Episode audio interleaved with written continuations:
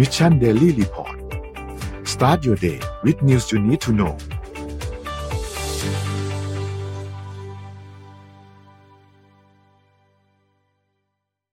สวัสดีครับยินดีต้อนรับเข้าสู่ Mission Daily Report ประจำวันที่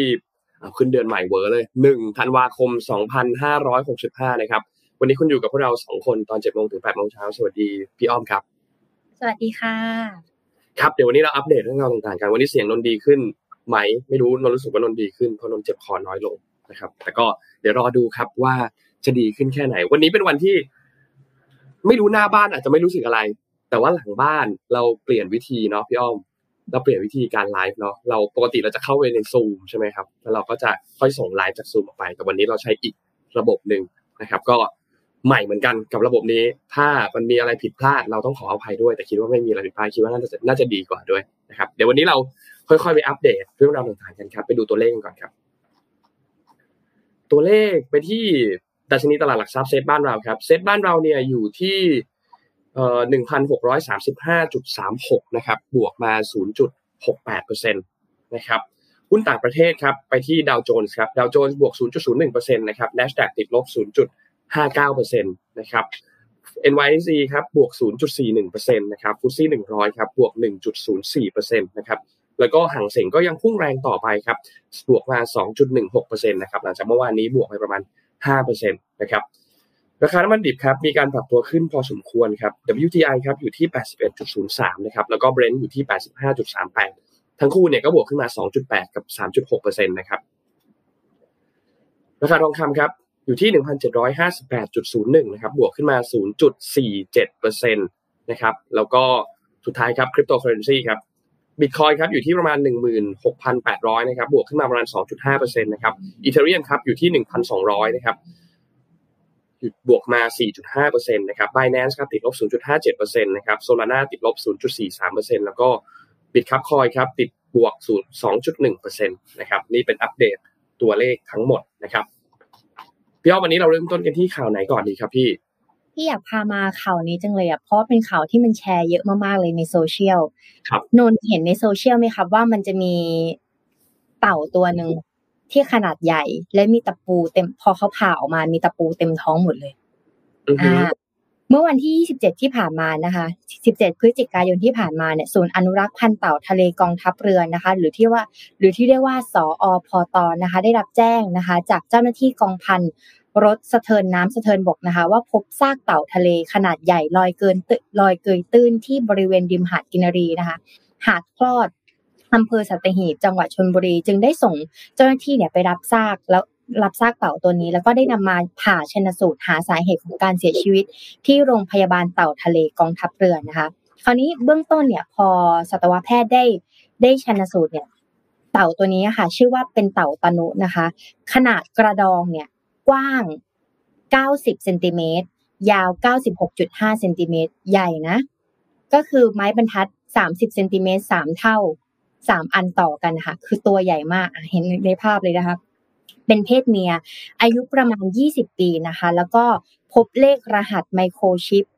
คือเต่าพวกนี้ค่ะด้วยความที่เขาเป็นสัตว์หายากเนี่ยเขาจะมีไมโครชิปที่เขาฝังเอาไว้ เพื่อที่ให้เจ้าหน้าที่พันรักษาป่าเนี่ยแล้วก็เต่าตัวนี้เนี่ยเขาได้หาคนหาได้เจอนะคะ ผลจากการชนสูตรค่ะ พบว่าซากสภาพซากเนี่ยเน่ามาก ไม่พบบาดแผลภายนอกลำตัว อวัยวะส่วนหลายส่วนเนี่ยเริ่มเน่าสลายนะคะ ภายในระบบทางเดินอาหารเนี่ยพบอาหารจำพวกสาหร่ายทะเล แมงกะพรุนไข่ปลานะคะพบขยะทะเลและสิ่งแปลกปลอมภายในระบบทางเดินอาหารจำนวนมาก เช่น หมุดตะปูจากกระทงด้วยนะคะ หมุดตะปูจากกระทง อวน เชือกไนล่อน แผ่นพลาสติกอุดตันในลำไส้ค่ะ นี่คือสาเหตุที่ช่วงลอยกระทงที่ผ่านมาเนี่ย มันเกิดเอฟเฟกต์อะไรขึ้นบ้าง ไม่ใช่แค่แม่น้ำลำคลองนะ รวมถึงทะเลด้วยนะคะทำไมอ้อมถึงพามาพูดเรื่องนี้ เพราะล่าสุดค่ะ นักวิทยาศาสตร์จีนพัฒนาหุ่นยนต์อัตโนมัติกำจัดไมโครพลาสติก และนาโนพลาสติกในแหล่งน้ำพบว่ามีประสิทธิภาพมากที่สุด วันนี้เดี๋ยวจะมาพาพูดเรื่องนี้กันค่ะ คณะวิทยาศาสตร์นะคะจากมหาวิทยาลัยจี้หนานในนครกวางโจวมณฑลกวางตุ้งจากทางตอนใต้ของจีนนะคะและมหาวิทยาลัยฮ่องกงได้พัฒนาหุ่นยนต์ขนาดเล็กที่ขับเคลื่อนด้วยการแลกเปลี่ยนไอไอออนที่ไม่บริสุทธิ์นะคะในน้ำเพื่อกำจัดไมโครพลาสติก และนาโนพลาสติกออกจากน้ำค่ะ โดยตัวหุ่นยนต์เนี่ยมีเส้นผ่าศูนย์กลางแค่ 20 ถึง 100 ไมครอน หรือบางกว่าเส้นผมของมนุษย์นั่นเองค่ะ และสามารถทำงานได้โดยไม่ต้องป้อนพลังงานเพิ่มนะคะ คือเอาลงในน้ำแล้วเขาก็จะทำงานของเขาได้เองเลย คราวนี้เนี่ยปัญหาเนี่ยก็คือไม่ใช่แค่เรื่องของเต่าเมื่อกี้ที่อ้อมบอกที่มีเศษตะปูอยู่ในท้องนะคะ ในวารสารของ Science Advance เนี่ยเมื่อไม่นานมานี้ระบุว่ามลพิษของไมโครพลาสติก และนาโนพลาสติกในน่านน้ำที่ไม่ใช่แค่ทะเลนะคะ เป็นภัย คุกคามใหญ่หลวงต่อระบบนิเวศของโลก เช่น มันจะมีสารตกตะกอนทางเคมีต่างๆ และการกรองทางกายภาพ มักไม่สามารถกำจัดอนุภาคพลาสติกขนาดเล็กขนาดนี้ได้นะคะอย่างครอบคลุม solution ค่ะ เพื่อวิธีการค้นหาวิธีจัดการมลพิษดังกล่าวนะคะ ไม่ใช่แค่เศษตะปูอยู่ในท้องของสัตว์ทะเลหรือว่าสัตว์น้ำนะคะ ยังมีในเรื่องของการกำจัดมลพิษด้วยเนี่ยคณะวิทยาศาสตร์จึงได้ออกแบบหุ่นยนต์ขนาดเล็กสำหรับกำจัดไมโครพลาสติกและนาโนพลาสติกออกจากน้ำค่ะ โดยได้แรงบันดาลใจจากหุ่นยนต์กวาดพื้น แล้วก็ หวังจี้จ้วงนะคะหนึ่งในนักวิทยาศาสตร์มหาวิทยาลัยจี้หนานเผยกับสำนักข่าวซินหัวได้ว่าหุ่นยนต์กวาดพื้นเนี่ยสามารถทำงานได้อย่างอิสระบนเส้นทางที่กำหนด และปัดกวาดขยะที่อยู่ใกล้ตัว เราจึงเอาแรงบันดาลใจจากหุ่นยนต์กวาดพื้นนี่แหละ มาใช้เดียวกันกับการที่ใช้ในน้ำนะคะ ฟังก์ชันของหุ่นยนต์ตัวนี้นะคะ หุ่นยนต์ตัวนี้เนี่ยเขาจะขับเคลื่อนด้วยตัวเองประกอบด้วยเรซินทรงกลมที่มีอนุภาคแม่เหล็กนาโน โดยสามารถทำปฏิกิริยากับอนุภาครอบตัวในขณะเคลื่อนที่ได้ด้วยนะคะและกำจัดไมโครพลาสติก และนาโนพลาสติกตามเส้นทางต่างๆ ซึ่งหุ่นยนต์เนี่ยแต่ละตัวสามารถดูดซับอนุภาค ที่มีเส้นผ่าศูนย์กลางสูงถึง 200 ไมครอนนั่นเอง ขณะเดียวกันการดูดซับพลาสติกในน้ำนะคะทำให้เกิดการไหลของการเหลวของรอบหุ่นยนต์ ซึ่งทำให้หุ่นยนต์เนี่ยเคลื่อนที่ได้อย่างอัตโนมัติ โดยไม่ต้องอาศัยพลังงานอื่น ๆด้วยนะคะ ผลลัพธ์ที่ได้ค่ะจากการที่เขาได้ลองทำมาทั้งหมดนี้นะคะ หุ่นยนต์ข้างต้นเนี่ยได้รับการยืนยันว่ามีประสิทธิภาพการกำจัดร้อยละ 90 กว่าเปอร์เซ็นต์ค่ะ ระหว่างการจะกำจัดภารกิจของไมโครพลาสติก และนาโนพลาสติกนะคะหลักองค์ประกอบขนาดรูปร่างในน้ำจำนวน 100 ครั้งติดต่อกัน และมีการคาดการว่า ถ้าอยากจะกำจัดขยะพวกนี้ได้นะคะ จะต้องขยะนาโนพลาสติกเหล่านี้ได้นะคะ ต้องใช้หุ่นยนต์ราวๆ 5 ล้านตัวค่ะ ต่อน้ำเสียทุกๆ 1 ลิตรค่ะนนถ้าเราอยากจะกำจัด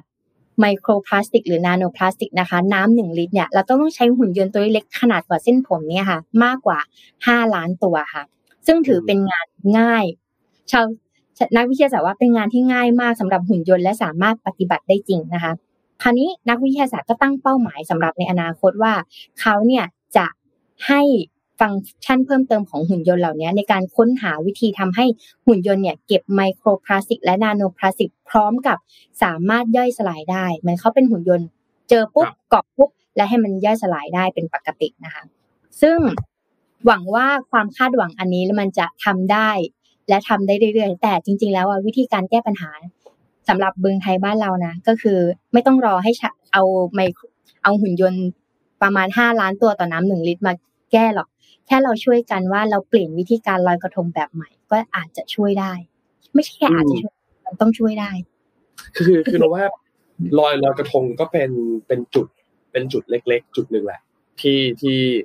ที่มันเป็นเทศกาลใช่ไหมครับแล้วคนให้ความสนใจเยอะแล้วแน่นอนแหละภาพที่เราเห็นนะมันก็มีขยะออกมาเยอะจริงแต่ว่าจริงๆแล้วมันจะเสริมอยากเสริมพี่อ้อมด้วยข้อมูลอย่างหนึ่งก็คือ มันมีข้อมูลครับเคยไปเก็บมาเนาะ ว่าในทะเลอะมันมีขยะอะไรเยอะที่สุด ซึ่งถ้าจำไม่ผิดคือตัวที่เยอะที่สุดก็คืออย่างที่พี่อ้อมพูดถึงนั่นแหละก็คือพวกไมโครพลาสติกนั่นแหละนะครับ ซึ่งมันก็มาจากหลายหลายหลายอย่างแล้วแหละนะครับ ที่กลายเป็นขยะแล้วมันก็ค่อยๆกลายเป็นอนุภาคที่มันเล็กลงเรื่อยๆเล็กลงเรื่อยๆจนเป็นไมโครพลาสติกนะครับ ทีนี้สิ่งที่ควรจะต้องจัดการจริงๆเนี่ยคือเรื่องเรื่องแยกขยะตั้งแต่ต้นทาง การกำจัดขยะตั้งแต่ต้นทาง อาจจะต้องช่วยกันในหลาย ๆ ช่องทาง ไม่ว่าจะเป็นการ แยกขยะให้ได้ดีที่สุดจากบ้านของท่านก่อนก่อนที่จะออกไปนอกเนาะมันก็จะช่วยจัดการในเรื่องของระบบการจัดการขยะได้ดีขึ้น พอสมควรเลย เพราะว่าเราว่าถ้าไม่แก้ตรงนั้นเนี่ย ยาก และถ้าไม่ช่วยกันแก้ก็จะยากด้วย เพราะว่าภาครัฐทำอย่างเดียวก็ไม่ไหวเหมือนกันแต่แน่นอนแหละภาครัฐก็ต้องเป็นตัวตั้งตัวตีนั่นแหละนะครับ ในการที่ทำเหมือนเป็นแบบ เป็นจุดเริ่มต้นให้ว่าคุณจะต้องทำแบบนี้นะหนึ่งสองสามสี่ แล้วก็ค่อยถ่ายนโยบายไป อาจจะมีอินเซนティブอะไรบางอย่างให้บ้านที่เขาทำเนาะว่าแบบ อาจจะลดค่าเก็บขยะให้ไหมลดภาษีบางอย่างให้ไหมหรือมีสิทธิพิเศษอะไรบางอย่างให้ อันนี้ก็ไม่รู้ต้องออกไปออกแบบดูแต่ว่า พอช่วยช่วยกันหลายจุดแล้วเนี่ยนว่าน่าจะช่วยเหลือได้เยอะเหมือนกันกับปัญหาอันนี้นะครับ โทษทีครับ เออมีคนถามว่าเราใช้ผ่านสตรีมยาร์ดใช่ไหมใช่ครับ วันนี้ผ่านสตรีมยาร์ดเหมือนกับที่ เคยเห็นในสนทนาหาธรรมอะไรเงี้ยครับ ก็จะใช้ผ่านผ่านแพลตฟอร์มตัวนี้เหมือนกันนะครับ ก็ลองดูครับนนพามาดูข่าวถัดไปครับ ขอพาไปที่เรื่องไหนดีมีหลายเรื่องมากเลย ที่เราต้องที่ที่อยากจะคุยกันนะครับนนพามาที่จีนก่อนละกัน ที่จีนมีประมาณสองสาเรื่องที่อยากจะเล่าให้ฟังนะครับ เรื่องแรกขอพาไปที่อวกาศก่อนเลย คือนาซาเพิ่งมีการปล่อยทางด้านของยานภารกิจ Artemis 1 ใช่ไหมครับ ที่เป็น SIS ขึ้นไปในอวกาศเดินทางไปที่ดวงจันทร์ใช่ไหมครับ ซึ่งเขาก็จะเดินทางกลับมาถึงที่โลกเนี่ยในช่วงวันคริสต์มาสพอดีนะครับ ตอนนี้ถึงแล้วนะถึงดวงจันทร์แล้วนะครับ แล้วก็กำลังเก็บภาพเก็บอะไรต่างๆเขาติดกล้องรอบตัวยานไปเยอะมากก็เก็บภาพเก็บนู่นเก็บนี้ต่างๆมาค่อนข้างเยอะคิดว่าหลายๆท่านน่าจะได้เห็นภาพได้ติดตามภารกิจกันไม่มากก็น้อยนะครับ ล่าสุดทางจีนเนี่ยนะครับเพิ่งมีการส่งยานอวกาศนะครับ ซึ่งชื่อยานว่า ยานเสินโจนะครับออกจากทางศูนย์ส่งดาวเทียมจิ๋วเฉวียนนะครับ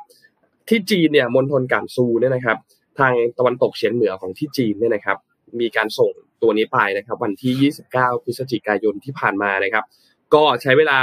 ประมาณ 6 ชั่วโมงเดินทางออกจากโลกนะครับ ปรับความสูงความเร็วมุมการโคจรต่างๆนะครับ แล้วก็เข้าไป docking กับสถานีอวกาศเทียนกงนะครับ ซึ่งเป็นวงวงโคจรที่อยู่ในระดับที่ต่ำไออย่างภาพที่ขึ้นมาอยู่ตอนนี้ อันนี้จะเป็นภาพของภารกิจ Artemis 1นะครับที่ทุกท่านกำลังเห็นอยู่ตอนนี้เนี่ยนะครับ ก็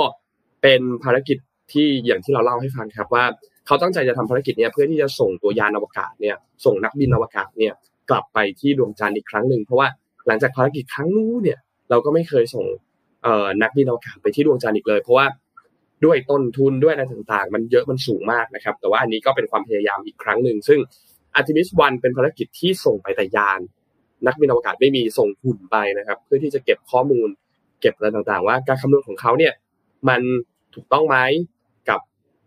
สภาวะอะไรต่างๆ ที่นักบินอวกาศจะต้องเจอ ทีนี้เรากลับมาที่ภารกิจของที่จีนนะครับ ภารกิจของที่จีนในครั้งนี้เนี่ยนะครับ นักบินอวกาศตอนนี้เนี่ยที่เขาส่งขึ้นไปเนี่ยนะครับ รวมๆแล้วเนี่ยอยู่บนสถานีอวกาศเนี่ยหกคนนะครับ ซึ่งถือว่าเป็นครั้งแรกของจีนที่มีนักบินอวกาศเยอะขนาดนี้อยู่บนสถานีอวกาศด้วยนะครับ ซึ่งส่งขึ้นไปเพิ่มเนี่ยคือสามคนนะครับ จากตัวเซินโจ15เนี่ยนะครับ ก่อนหน้านี้เนี่ยเซินโจ14 ส่งไปสามคนนะครับ ที่ออกเดินทางไปตั้งแต่เดือนมิถุนายนที่ผ่านมาเนี่ยนะครับ ซึ่งนักบินอวกาศทั้ง 6 คนเนี่ยจะอยู่ที่สถานีอวกาศเทียนกงเนี่ยประมาณ 5-10 วันนะครับ หลังจากนั้นชุดแรกที่ส่งไปก็จะเดินทางกลับลงมานะครับสามคนแรกที่ส่งไปในจากในภารกิจเซินโจ14เนี่ยจะเดินทางกลับลงมาก่อนนะครับ แล้วก็อีกสามคนจะอยู่ที่ ตัวสถานีอวกาศเนี่ยไป 6 เดือนนะครับก็มีการทำภารกิจนู่นนี่อะไรต่างๆนะครับ ซึ่งตามปกติแล้วเนี่ยหน้าที่หลักๆของเขาเนี่ยนะครับ ก็จะเขาขึ้นไปเขาทำอะไรเนาะเราก็สงสัยเขาจะมีการทดลองทางวิทยาศาสตร์มีวิจัยต่างๆ คือบางอย่างเนี่ย มันทดสอบในโลกไม่ได้ เขาก็ต้องไปทดสอบที่พื้นที่บริเวณใต้ความโน้มถ่วงที่มันต่ำแทนนะครับ ซึ่งก็ขึ้นมาทดสอบบริเวณตรงนั้นที่เป็นสถานีอวกาศ นะครับก็มีการทดสอบทางวิศวกรรมต่างๆ ภายใต้แรงโน้มถ่วงที่ต่ำนะครับ แล้วก็ต้องสวมชุดพิเศษในการปฏิบัติการต่างๆ มีการทดสอบแก้ไขระบบนู่นนี่ต่างๆ แล้วก็สารงานที่ทีมเซินโจ 14 เนี่ยทำไว้ก่อนหน้านี้นะครับ ซึ่งต้องบอกว่าจริงๆแล้วเนี่ยทีมนักบินอวกาศเซินโจ 15 เนี่ยถือเป็นทีมสุดท้ายใน 4 ทีมของเฟสแรกของเซินโจ 12 คือเขาส่งมาตั้งแต่ 12 13 14 แล้วล่าสุดเนี่ยคือ 15 นะครับ ซึ่งก็จะเป็นนักบินอวกาศ 3 คนสุดท้ายในกลุ่ม 12 คนที่มาทำภารกิจประกอบสถานีอวกาศหลักของจีนให้เสร็จสมบูรณ์ภายใน 180 วันนับจากนี้นะครับ ซึ่งก็จะมีกำหนดกลับโลกเนี่ยในวันที่ไม่ใช่วันในเดือนพฤษภาคมปีหน้านะครับ 2023 นะครับ ก็เป็นอีกภารกิจอันหนึ่งที่น่าสนใจนะครับ ก็เอามาฝากกันนะครับจริงๆทีนี้มีเรื่องจีนที่อยากจะเล่าให้ฟังอีกอันหนึ่งเดี๋ยวพี่อ้อมขั้นสักข่าวหนึ่งก่อนก็ได้ครับ เพราะว่า เราจะเห็นว่าตลาดจีนเนี่ยบวกขึ้นมาช่วงสองสามวันที่ผ่านมาเนี่ยบวกขึ้นมาค่อนข้างเยอะ ซึ่งบวกขึ้นมาในเป็นทางเดียวกันกับตัวเลขผู้ติดเชื้อที่ขึ้นมาเลย คนก็สงสัยว่าทำไมมันถึงขึ้นแบบนั้น เดี๋ยวนนเอาดีเทลต่างๆมาเล่าให้ฟังกันพี่อ้อมไปข่าวถัดไปกันครับ ในวันก่อนเห็นนนพูดข่าวเรื่องแบบโควิด ใช่ไหมวันนี้เราก็จะข่าวเรื่องโควิดเหมือนกันแต่คนละวิดคนละวิดนะสาเหตุก็คือล่าสุดเอ่อได้มีมันจะดีกว่าไหมถ้าเราสามารถ ใส่หน้ากากแบบล่องหนได้อือฮึอนามัยแบบล่องหนได้นะคะถามว่าทำไม เพราะว่าปัญหาเลยคือหน้ากากเนี่ย โอเค มันป้องกันผู้สวมใส่จากการติดเชื้อทางเดินหายใจนะคะ ที่ที่เราเจอกันอยู่นะไม่ว่าจะเป็นเรื่องของโควิด หรือว่าฝุ่น PM 2.5แต่อย่างไรก็ตามค่ะ มันก็สามารถส่งผลในเรื่องของจิตใจด้วยเหมือนกัน เช่น การระบุใบหน้า และการจดจำอารมณ์ที่ลดลงทำให้ผู้คนเข้าใจได้ยากว่าเราอะคิดอะไรอยู่หรือทำอะไรอยู่เนี่ยปกติแล้วเวลาเราเจอหน้ากันเราก็จะทักทายปกติใช่ไหมคะแต่เราลองสังเกตสิคะว่าเวลาที่เราใส่หน้ากากเนี่ยเราจะมีความบึ้งตึงมากยิ่งขึ้นอ่าเพราะว่าเราไม่รู้ว่าคนนี้กำลังคิดอะไรหรือทำอะไรอยู่หน้าตาเป็นยังไงอยู่นะคะการสวมหน้ากากตลอดทั้งวันเนี่ยมันยังส่งผลในเรื่องของการขาดสมาธิด้วย มีงานวิจัยนะคะ บอกว่า การที่เราสวมใส่หน้ากากตลอดทั้งวันเนี่ย โดยที่เราไม่ได้ถอดเลยเนี่ย มันจะทำให้เราขาดสมาธิ เพราะเราขาดออกซิเจนแบบร้อยเปอร์เซ็นต์นะคะและความสนใจและความอดทนลดลง นอกจากนี้นะคะยังมีการลดลงลดลงของการสื่อสารทางปาก ทางสรีระวิทยา ถ้าเราเอาเราจินตนาการดูถ้าเราเด็กอะค่ะ ถ้าเด็กไม่ค่อยพูดอะพอโตขึ้นมาเขาจะพูดไม่ค่อยได้ แล้วเขาพูดไม่รู้เรื่อง เหมือนกัน ถ้าเด็กใส่หน้ากากอนามัยมากๆโดยที่เขาไม่ได้ฝึกพูดอะไรเลยค่ะสรีระวิทยาทางด้านการการสื่อสารทางปากของเขาเนี่ยจะจะดรอปลงนะคะพร้อมกับใช่จริง ๆ ลองสังเกตลองสังเกตถ้าเด็กคิดถึงเรื่องนี้เลยใช่ถ้าเด็กคนไหนไม่ค่อยพูดเดี๋ยเวลาเขาใส่หน้ากากมากๆถ้าเขาไม่ค่อยพูดเขาก็จะมึนไปเลยค่ะลองให้เขาพูดดีเขาจะจับใจความไม่ค่อยได้ อันนี้สำคัญนะคะพร้อมกับผลกระทบทางสรีระวิทยา เช่น อาการปวดหัว เพราะเราใส่แล้วมันตึงตรงหูใช่ไหมและมันมีผลในเรื่องของปัญหาผิวหนังสำหรับผู้สูงอายุด้วยนะคะล่าสุดมีงานวิจัยอันหนึ่งที่ต้องไปอ่านมาคือ การที่เราใส่หน้ากากบ่อยๆอะค่ะ มันจะมีเชื้อแบคทีเรียบางตัวเนี่ย ส่งผลในเรื่องของทางเดินของอาหารและกระเพาะ เหมือนเราบ่มแบคทีเรียระดับหนึ่งถ้าเราไม่คอยเปลี่ยนหน้ากากบ่อยๆค่ะ แต่การที่เราเปลี่ยนหน้ากากบ่อยๆเนี่ยมันก็กลายเป็นขยะเหมือนกัน หน้ากากอนามัยถ้าเราใช้แล้วก็ทิ้งใช้แล้วก็ทิ้งถ้าวันหนึ่งเราใช้หนึ่งอัน แต่ถ้าเกิดวันหนึ่งเราเปลี่ยนเป็นเปลี่ยนทุกๆสามชั่วโมงอย่างเงี้ยค่ะ วันหนึ่งก็หลายอันแล้วนะก็เป็นขยะอีกเหมือนกันค่ะ ดังนั้นเนี่ยงานนักวิจัยเนี่ยอยากที่จะลดปัญหาของการใส่หน้ากาก แต่ว่าเราก็ยังต้องดูแลหน้ากะสภาพหน้ากากสภาพร่างกายของเราอยู่จากเชื้อโควิดนะคะ คราวนี้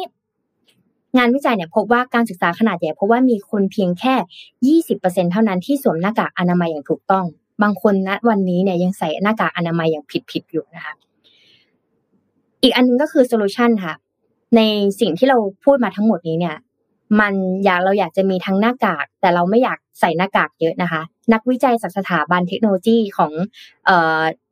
เทคนิค Technion นะคะอิสราเอลเนี่ยในไฮไฮฟาได้พัฒนาหน้ากากล่องหน เพื่อปกป้องผู้สวมใส่จากการแพร่เชื้อของโควิดนะคะและไข้หวัดใหญ่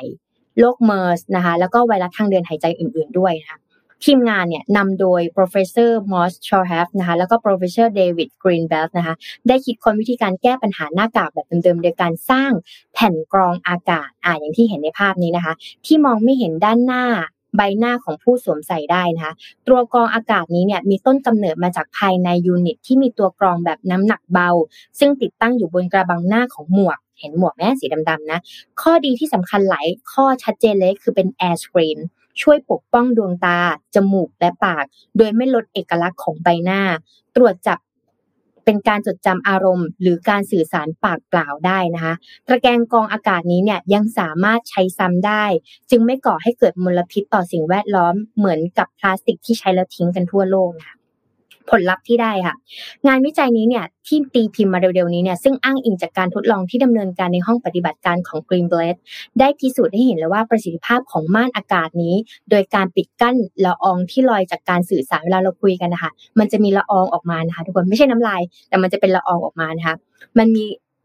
ผลผลิตจากการสื่อสารด้วยปากจะยังมีประสิทธิภาพมากขึ้นนะคะ เช่นเดียวกับละอองขนาดใหญ่ที่เกิดจากการไอ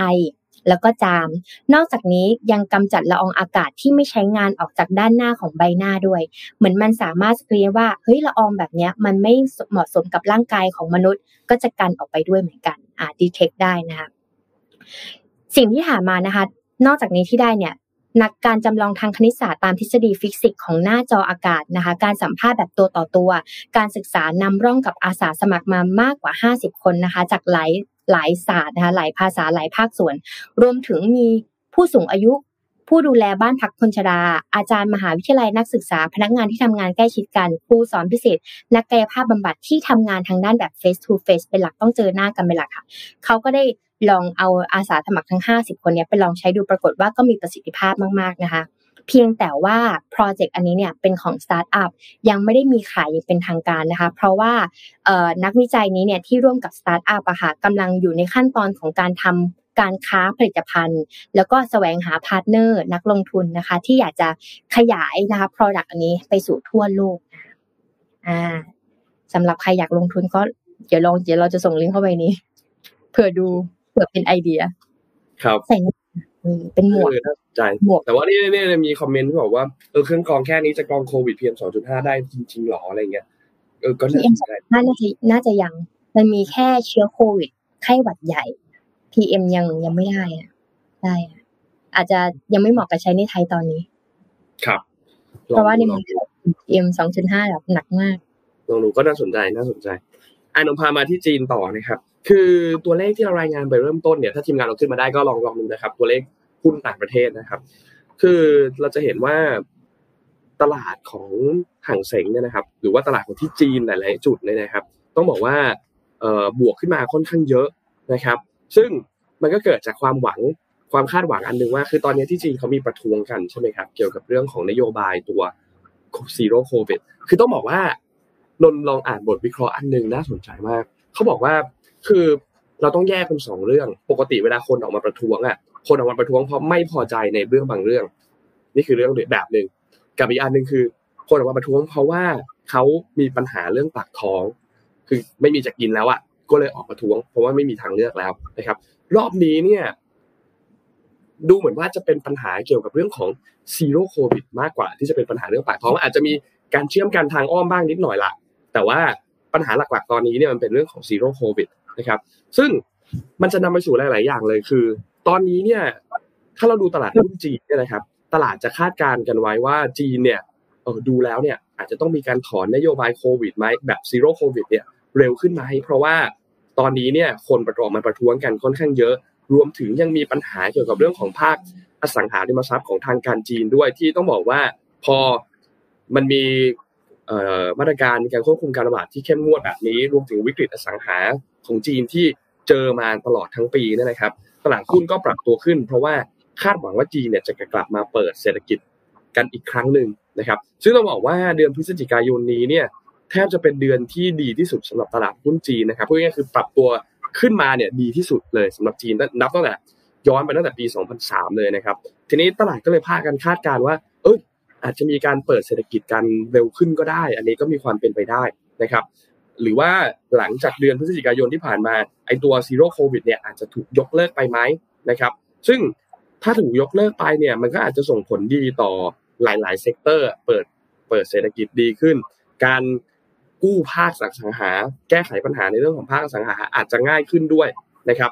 ก็มีการวิเคราะห์กันนะครับ บอกว่าในเดือนพฤศจิกายนนี้เนี่ยทางการจีนเนี่ยจะมีการออกมาตรการการสนับสนุนภาคอสังหาริมทรัพย์ที่มีความ แข็งแกร่งมากขึ้นนะครับ หลังจากก่อนหน้านี้เนี่ยค่อยๆใช้มาตรการทีละเล็กทีละน้อยแซมแซมแซมเข้ามา แต่ก็ไม่ค่อยสำเร็จไม่ค่อยจะสำเร็จผลสักเท่าไหร่นะครับ โดยหุ้นอสังหาพันธบัตรเนี่ยในช่วงต้นสัปดาห์วันต้นสัปดาห์นี้ที่ผ่านมาเนี่ยนะครับ มีการปรับตัวสูงขึ้นนะครับ หลังจากที่หน่วยงานกำกับดูแลของหลักทรัพย์เนี่ยได้มีการยกเลิกมาตรการการห้ามขายหุ้นนะครับ ซึ่งต้องบอกว่าบังคับใช้มาเป็นเวลาหลายปีมาก โดยมีเป้าหมายหลักๆ ก็คือต้องการสนับสนุนให้ภาคอสังหาเนี่ย มีความมั่นคงมากขึ้นนะครับ แล้วก็มีสุขภาพดีมากขึ้นนะครับ ทีนี้สิ่งที่อยากจะเล่าเป็นสปินออฟให้ทุกท่านฟังอีกอันนึงก็คือไอ้อย่างเมื่อวานนี้นนเล่าให้ฟังแล้วใช่ไหมครับ ในตัวภาพการประท้วงอันนี้เนี่ยว่าที่เขาชูกระดาษเปล่ากันเนี่ยมันเป็นการแสดงออกเชิงสัญลักษณ์อันนึงว่า เนี่ย คุณจะจับผู้ชุมนุมผู้ประท้วง เพียงเพราะว่าเขาชูเพียงแค่กระดาษเปล่า ไม่มีข้อความใด ๆ เลยเหรอนะครับ ก็เป็นการแสดงออกสัญลักษณ์ที่ เกิดขึ้นครั้งแรกเนี่ยในปี 2020 ที่ฮ่องกงนะครับ ทีนี้เราลองมองภาพนี้ครับ ปกติแล้วเนี่ย เวลาจีนมีประท้วงเนี่ยเขาจะมีการปรับปรามกันค่อนข้างเร็ว สื่อหลักเองก็ไม่ได้มีการรายงานเรื่องพวกนี้ใช่ไหมครับ ทีนี้ถ้าสมมติว่าในรอบนี้ คนออกมาประท้วงว่าไอ้นโยบายซีโร่โควิดเนี่ยไม่ไหวแล้ว ต้องยกเลิกได้แล้ว มัน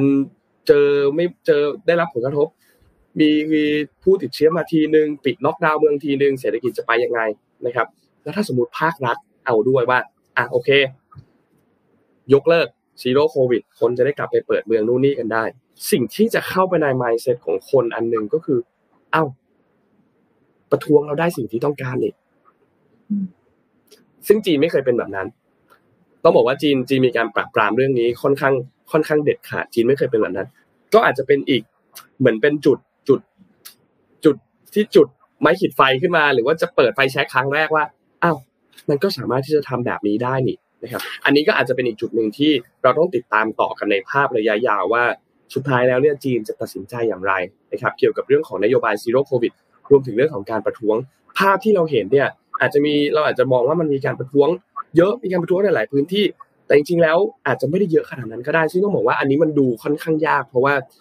ตัวรายงานที่ออกข้อมูลที่ออกมาจากจีนเนี่ยมันไม่ได้เยอะมากขนาดนั้น เราก็เห็นภาพแล้วว่า มันมีการประท้วงมีการนู่นนี่ต่างๆกันเกิดขึ้นนะครับนอกจากนี้แล้วเนี่ย IMF เนี่ยนะครับเขาก็มีการออกแถลงการออกมาอันหนึ่งโดยคุณคริสตาลินาจอร์เจียว่าคนนี้เป็นผู้อำนวยการกองทุนการเงินระหว่างประเทศหรือว่า IMF เนี่ยนะครับเขาก็บอกไม่ไม่ได้ไม่ได้ออกมาเชิงแบบบังคับหรอก แต่ก็แบบเหมือนออกมาเตือนจีนบอกว่าเฮ้ยคุณควรจะยุติไอตัวนโยบายซีโร่โควิดได้แล้ว เพราะว่ามันมันได้ไม่พูดง่ายคือมันได้ไม่คุ้มเสียนะครับ แล้วก็ถึงเวลาแล้วที่จีนเนี่ยควรจะต้องเลิกล็อกดาวน์ครั้งใหญ่ได้แล้ว แล้วก็มาเน้นเป้าหมายอันอื่นมากขึ้นนะครับ เพราะว่าได้รับผลกระทบกันค่อนข้างเยอะซัพพลายเชนที่มีโรงงานผลิตอยู่ที่จีนเนี่ยก็ได้รับผลกระทบพอสมควรเหมือนกันนะครับทาง IMF เนี่ยบอกว่าในจีนเนี่ยปัญหาอันหนึ่งที่จีนเจอเนี่ยคือ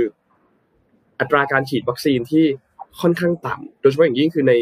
ในกลุ่มของเป็นที่เป็นผู้สูงอายุเนี่ยนะครับ ก็เลยทำให้เจอปัญหาเรื่องเนี้ย ค่อนข้างเยอะนะครับจีนก็เลยต้องใช้วิธีการ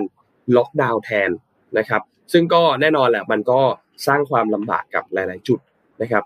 ก็ตอนนี้เนี่ยล่าสุดที่มีการรายงานออกมาเนี่ยนะครับจีนเนี่ยมีการประกาศคลายล็อกดาวน์ที่เจิ้งโจว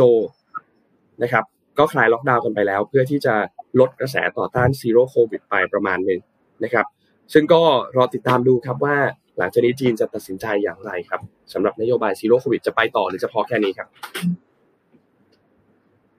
อืมโอเค เมื่อกี้เราไปดูที่จีนใช่ไหมคะพี่อ้อมจะพามาที่ญี่ปุ่นครับอ่าญี่ปุ่นเขาก็มีปัญหาเหมือนกันนะนอกจากค่าเงินเยนใช่ไหมคือ ตัวของเงินเยนเนี่ย เวลาที่เขาดิ่งอะค่ะ มันจะทำเรื่องหนึ่งที่มีปัญหาเลยคือแรงงานต่างชาติค่ะ ด้วยความที่ญี่ปุ่นต้องบอกก่อนว่าญี่ปุ่นเนี่ยด้วยความที่การขาดแคลนของแรงงานของประเทศญี่ปุ่นเนี่ยเป็นสิ่งที่หลายคนน่าจะทราบกันดีถามว่าขาดแคลนแรงงานอะไร เพราะว่ามันจะมี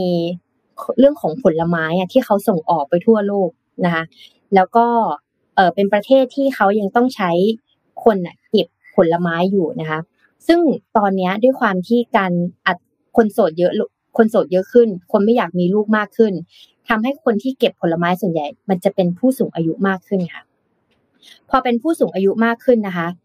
คนที่เก็บผลไม้ส่วนใหญ่อะจะเป็นชาวต่างชาติ เป็นแรงงานต่างชาติ เช่น เวียดนาม อินโดนีเซียที่เขาเนี่ยจะเข้าไปมาทำงานอาชีพนี้แทนแทนชาวญี่ปุ่นค่ะ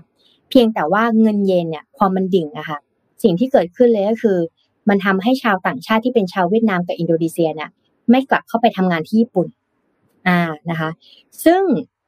แรงงานที่ไม่พอเนี่ยตัวเลขในปัจจุบันพบว่าญี่ปุ่นมีคนอายุมากกว่า 65 ปีขึ้นไปแล้วหนึ่งในสามนั่นหมายความว่ามีคนมายืนกันสามคนนะคะทุกๆสามคน จะมีคนผู้สูงอายุอะที่อายุมากกว่า 65 ปีขึ้นไปอยู่หนึ่งคนนั่นเอง อ่านะคะแล้วแล้วเราจะทำยังไงล่ะ ภาพนี้นะคะเป็นภาพที่ในสวนของแอปเปิลอ่า เป็นแอปเปิลสีแดงนะคะ เป็นภาพที่ เป็นภาพที่เราจะเห็นกันว่า ผลไม้ของญี่ปุ่นอะอร่อยมาก เออองุ่นของญี่ปุ่นอะอร่อยมาก แล้วเวลาการเก็บเกี่ยวของเขาอะต้องปีนขึ้นไปอย่างนี้ค่ะ ตามภาพเลย ปีนบันไดขึ้นไป แล้วก็ไปเก็บผลไม้เหล่านี้นะคะ สิ่งที่เกิดขึ้นเลยคือญี่ปุ่นเนี่ยด้วยความที่เขาขาดแคลนแรงงานทำให้ข้าราชการค่ะ เปลี่ยนชุดสลัดชุดจากข้าราชการนะคะ เข้าสวนช่วยเกษตรกรเก็บแอปเปิลค่ะ น่ารักมากเลยนะ คือจุดเด่นของแอปเปิลเนี่ยในจังหวัด ฮิโรซากิก็คือเป็นด้านรสชาติที่หอมหวานอร่อยนะคะ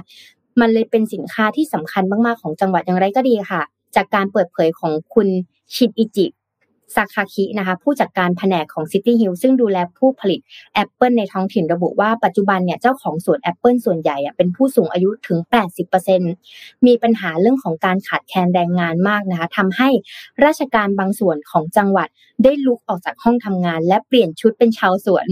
ไปช่วยเก็บผลผลิตนะคะสำคัญก็คือแอปเปิลนะคะให้กับบรรดาคุณตาคุณยายเจ้าของสวนผลไม้กันแล้ว โดยหลังจากที่ข้าราชการบางส่วน มาช่วยเกษตรเกษตรกรปลูกแอปเปิลกับเก็บผลผลิตนะคะ สิ่งที่เจ้าหน้าที่เหล่านี้นะคะ พูดกันแบบตรงเดียวกันเลยก็คือ หากเป็นไปได้แรงงานที่เข้ามาช่วยควรเป็นผู้ชายมากกว่า อะเพราะว่ามีข้าราชการผู้หญิงก็อยากมาช่วยนะแต่เขาบอกว่าพูดเสียงเดียวกันเลยว่าเอออยากให้มันเป็นผู้ชายมากกว่านะ เพราะว่าการเก็บผลไม้ต้องใช้คนที่ร่างกายแข็งแรง เพราะว่าต้องปีนขึ้นไปแล้วต้องคอยเก็บต้องคอยแงนหรือบางทีต้องอุ้มตะกร้าแล้วเอาแอปเปิลมาใส่ตะกร้าแล้วก็หิ้วลงมานะคะ อย่างไรก็ดีค่ะ เอ่อก็มีหลายคนถามเหมือนกันว่า แล้วญี่ปุ่นเนี่ยเป็นเคยเป็นประเทศที่มีเทคโนโลยีทางด้านหุ่นยนต์ เคยคิดหรือออกไอเดียบ้างไหมว่า เราจะทำหุ่นยนต์ที่เก็บแอปเปิลขึ้นมานะคะ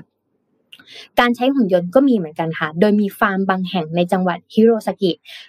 ฮิโรซากินะคะนำหุ่นยนต์มาช่วยกำจัดวัชพืชก่อน และการคัดแยกผลไม้อ่ามีหุ่นยนต์ที่คัดแยกผลไม้ว่า อันนี้แอปเปิลเกรด A แอปเปิลเกรด B แอปเปิลเกรด C นะคะ แต่ในแง่ของการเก็บแอปเปิลนะคะ เจ้าหน้าที่ของทางเมืองอะพบว่าหุ่นยนต์ยังไม่สามารถทำได้ เพราะเราอะต้องคอยขึ้นไปปีนแล้วก็ยังไปเก็บส่วนนี้อยู่นะคะ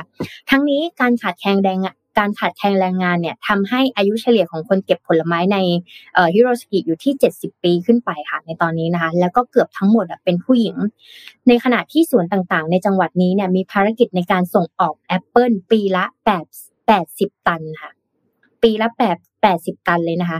การที่ข้าราชการในท้องถิ่นเนี่ยตัดสินใจมาช่วยงานของชาวสวนผลไม้เนี่ย จึงอาจจะเป็นแค่การแก้ไขปัญหาเฉพาะหน้าก่อน แต่ในปีต่อๆไปเนี่ยหากญี่ปุ่นยังไม่สามารถทำให้ค่าเงินเยนแข็งขึ้น จนสามารถดึงดูดแรงงานต่างชาติให้กลับเข้ามาทำงานได้ ก็อาจจะเป็นสถานการณ์ที่น่าเป็นห่วงเหมือนกันว่า ญี่ปุ่นจะมีแรงงานเพียงพอไหมสำหรับอุตสาหกรรมต่างๆ โดยเฉพาะเรื่องของผลไม้ที่ส่งออกนอกประเทศนั่นเองค่ะ อายุผู้หญิงอายุแปดสิบเนาะเจ็ดสิบปีขึ้นไป แล้วก็เก็บผลไม้เนี่ย ก็ไม่ง่ายเหมือนกันนะเออก็ไม่ไม่น่าจะไม่ง่ายเลยไม่ง่ายเลย ต้องทำยังไงให้ค่าเงินมันแข็งขึ้น ให้มันสูงขึ้นกว่านี้เพื่อดึงดูด เอ่อ ชาวแรงงานเข้ามาประเทศแล้วทำงานโซนนี้ให้ได้นะคะทำงานตำแหน่งได้ อืมครับนนพามาดูขั้นกันด้วย ตอนพอเจ็ดโมงครึ่งแล้วก็ขอ ขอภัยข่าวกีฬานิดนึงแล้วกันนะแล้วเดี๋ยวเรากลับไปสาระกันต่อบอลโลกอัปเดตกันนิดนึง เมื่อคืนนี้เนี่ยก็ล่าสุดเนี่ยนะครับ มาอัปเดตสถานการณ์ของกลุ่ม C กับกลุ่ม D ที่เตะเสร็จเป็นที่เรียบร้อยเมื่อวานนี้นะครับ กลุ่ม C ก่อนละกัน กลุ่มนี้เนี่ยสรุปอาร์เจนตินาหลังจากที่แพ้ซาอุไปนัดแรกนะครับ ก็เก็บชัยชนะ 2 นัดที่เหลือได้นะครับ เมื่อคืนนี้ก็ชนะโปแลนด์ไป2 ศูนย์นะครับแม้ว่า เมสซี่จะยิงจุดโทษไม่เข้าตอนครึ่งแรกก็ตาม แต่ก็ชนะไปได้นะครับ ก็เก็บ 6 คะแนนนะครับ เข้ารอบไปเป็นอันดับหนึ่งนะครับ อันดับ 2 ก็เป็นโปแลนด์เพราะฉะนั้นเมื่อคืนนี้โปแลนด์กับอาร์เจนตินาก็กอดคอกันเข้ารอบนะครับ เจอกันเองเข้ารอบกันทั้งคู่นะครับ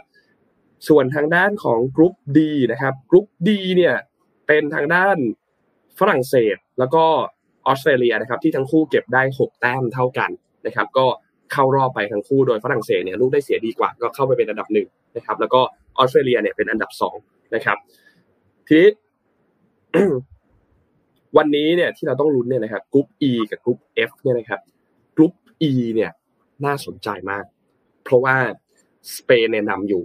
นะครับสี่แต้มแต่อันดับสองกับสามเนี่ยเป็นญี่ปุ่นกับคอสตาริกาที่มีคนละสามแต้มนะครับ แล้วก็เยอรมันที่มีเพียงแค่แต้มเดียว นะครับ เพราะฉะนั้นคืนนี้เนี่ยน่าสนใจว่าจะออกหน้าไหนนะครับ เพราะว่าถ้าสมมุติว่าสเปนกับ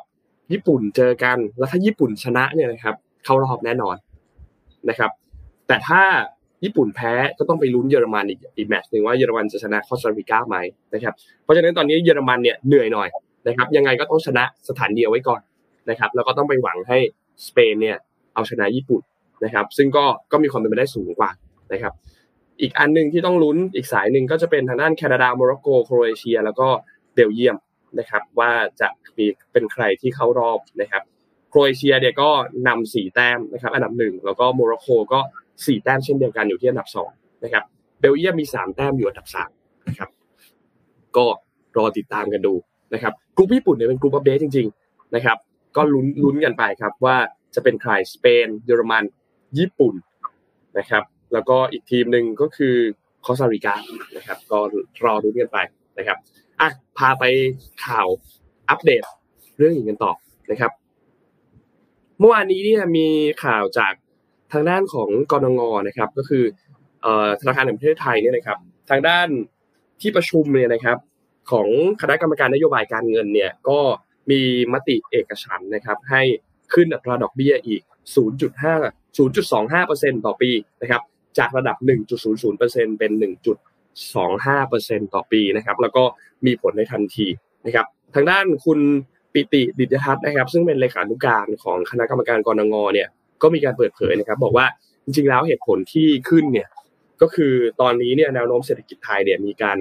ฟื้นตัวอย่างต่อเนื่องนะครับ โดยเฉพาะอย่างยิ่งคือภาคการท่องเที่ยวและภาคบริโภคของการบริโภคของภาคเอกชนนะครับ ที่ เป็นแรงส่งสำคัญของเศรษฐกิจในระยะต่อไป ซึ่งก็ช่วยลดทอนผลกระทบที่เกิดขึ้นจากการชะลอตัวของเศรษฐกิจโลกได้ค่อนข้างเยอะนะครับ ทีนี้ส่วนอัตราเงินเฟ้อเนี่ยนะครับ มีแนวโน้มสูงกว่า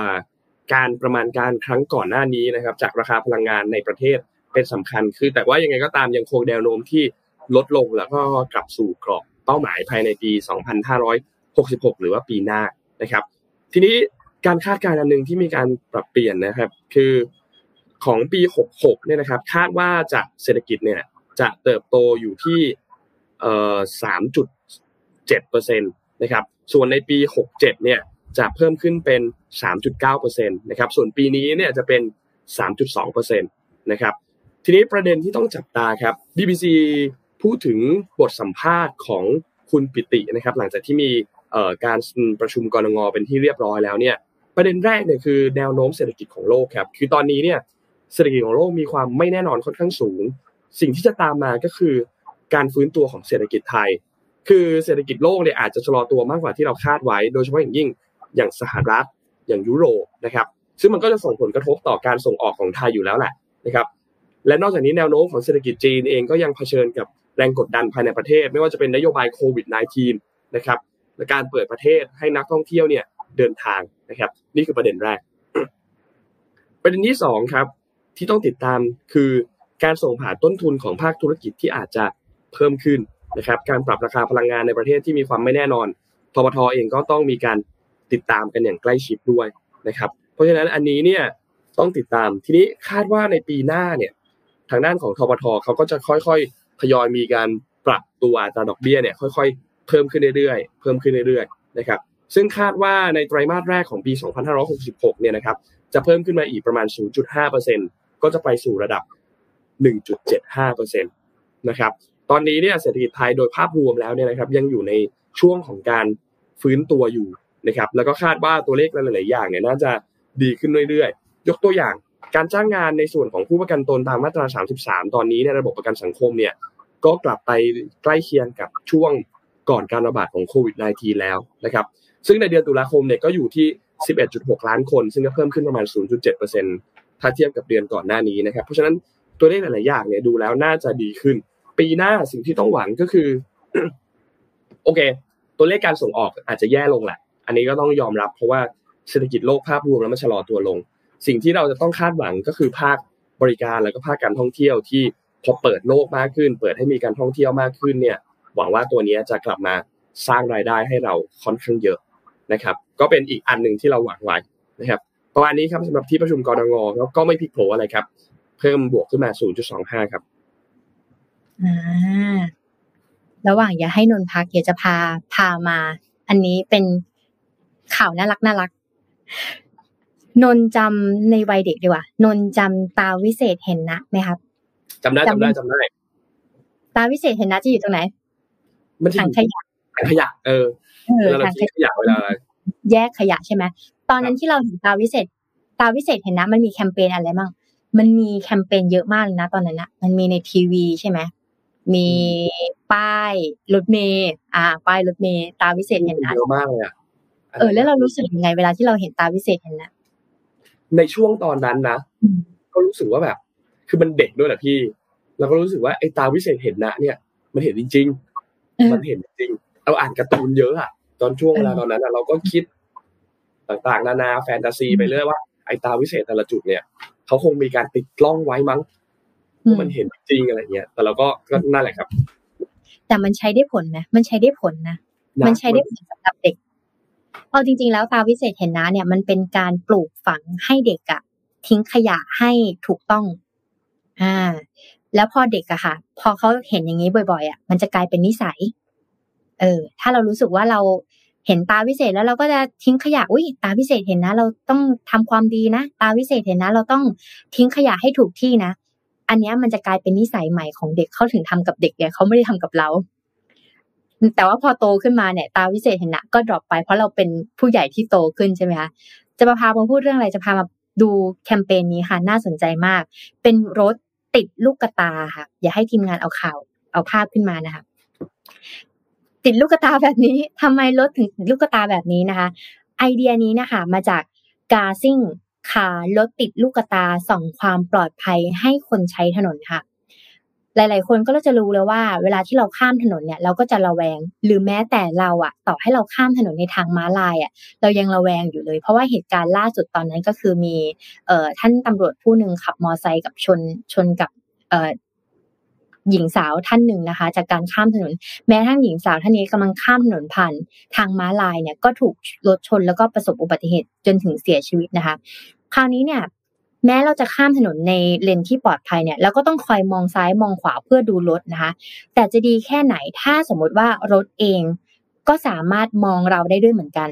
ล่าสุดค่ะ นักวิจัยเลยสร้างลูกตาติดรถยนต์ไว้สองคนข้ามถนน เตือนให้คนระวังภัยได้ดียิ่งขึ้น เอ๊ะมันจะทำได้อย่างนี้จริงๆเหรอเวลาที่เราข้ามถนนแต่ละครั้งอะค่ะ นอกจากเราจะต้องมองซ้ายมองขวาเพื่อความปลอดภัยของเราแล้วนะคะ คนขับเองก็ต้องคอยมองคนข้ามถนนด้วยเช่นเดียวกัน ในเมืองไทยเราน่าจะเห็นบ่อย เวลาที่เราขับรถอยู่ดีๆค่ะ อยู่ดีก็มีคนวิ่งข้ามเกาะจากฝั่งนู้นกระโดดมาฝั่งนี้ โดยที่เขาไม่ได้สนใจเลยว่ารถจะมาหรือเปล่า มีนะโดยเฉพาะต่างจังหวัดหรือในกรุงเทพก็แล้วแต่นะคะ เราขับรถของเราเป็นปกติเนี่ยด้วยความเร็วปกติในเมืองค่ะ แต่อยู่ดีเขาไม่ข้ามถนนทางม้าลายหรือข้ามสะพานลอยนะคะอยู่ดีจะข้ามก็ข้ามเลยพาเราก็พาไปเลยนะคะนี่รถคันนี้อะค่ะ ก็เลยต้องมาช่วยโปรเทคสำหรับคนขับได้เหมือนกันนะคะคราวนี้ก็จริงคราวนี้ได้ค่ะ คราวนี้เนี่ย นักวิจัยญี่ปุ่นก็เลยสร้างดวงตาติดรถยนต์ช่วยกระตุ้นให้คนสังเกตเห็นรถ ก่อนข้ามถนนได้ง่าย แถมยังทำออกมาได้น่ารักนะคิ้วมากๆเลยนะคะ เหมือนตาวิเศษเห็นนะนั่นเองนะคะคราวนี้เราจะมาทดสอบดูว่า แล้วมันจะช่วยเตือนคนได้จริงๆหรอ กับการที่เราเอาแค่ลูกตาไปแปะไว้ที่รถนะคะ โดยนักวิทยาศาสตร์จากมหาวิทยาลัยโตเกียวได้ทำการศึกษาว่า การติดลูกตาให้รถยนต์เพื่อสื่อสารกับคนใช้ถนน จะช่วยลดอุบัติเหตุได้หรือไม่ พวกเขาจึงได้พัฒนาตาหุ่นยนต์ขนาดใหญ่ใหญ่นะสองข้างติดเข้ากับ รถกอล์ฟก่อนค่ะ พร้อมกับกล้องถ่ายวิดีโอรอบทิศทาง และระบบปัญญาประดิษฐ์ที่คอยตรวจจับการเคลื่อนไหวต่างๆ รอบคันรถนะคะนอกจากนี้ทดสอบด้วยการสร้างสถานการณ์จำลองขับรถไปใกล้ทางที่มีคนรอข้ามถนนอยู่ โดยสถานการณ์จำลองแรกนะคะ ให้ตาหุ่นยนต์เนี่ยจ้องไปที่คนที่กำลังข้ามถนน เพื่อเป็นสัญญาณว่าฉันเห็นเธอนะ อ่าอีกแบบก็คือให้ตาหุ่นยนต์เนี่ยมองผ่านเลยไปทำเหมือนไม่เห็นคนรอข้ามถนน และอีกสองแบบก็คือทำคล้ายกันแต่ไม่ติดลูกตาให้ไม่ติดลูกตาบนรถนั่นเองนะคะคราวนี้ผลลัพธ์ที่ได้ จ้องให้รู้ว่าข้ามถนนนะต้องดูให้ดีจากนั้นเนี่ยกลุ่มตัวอย่าง 9 คนนะคะดึงมา 9 คน มาดูสถานการณ์จำลองแล้วเลือกว่าจะข้ามถนนขณะที่ตาหุ่นยนต์กำลังมองมาหรือไม่ และรู้สึกยังไง แล้วก็พบว่ากลุ่มตัวอย่างส่วนใหญ่รู้สึกปลอดภัยขึ้น เมื่อข้ามถนนหากรถที่กำลังแล่นเข้ามา มีลูกกระตานี้อยู่ค่ะ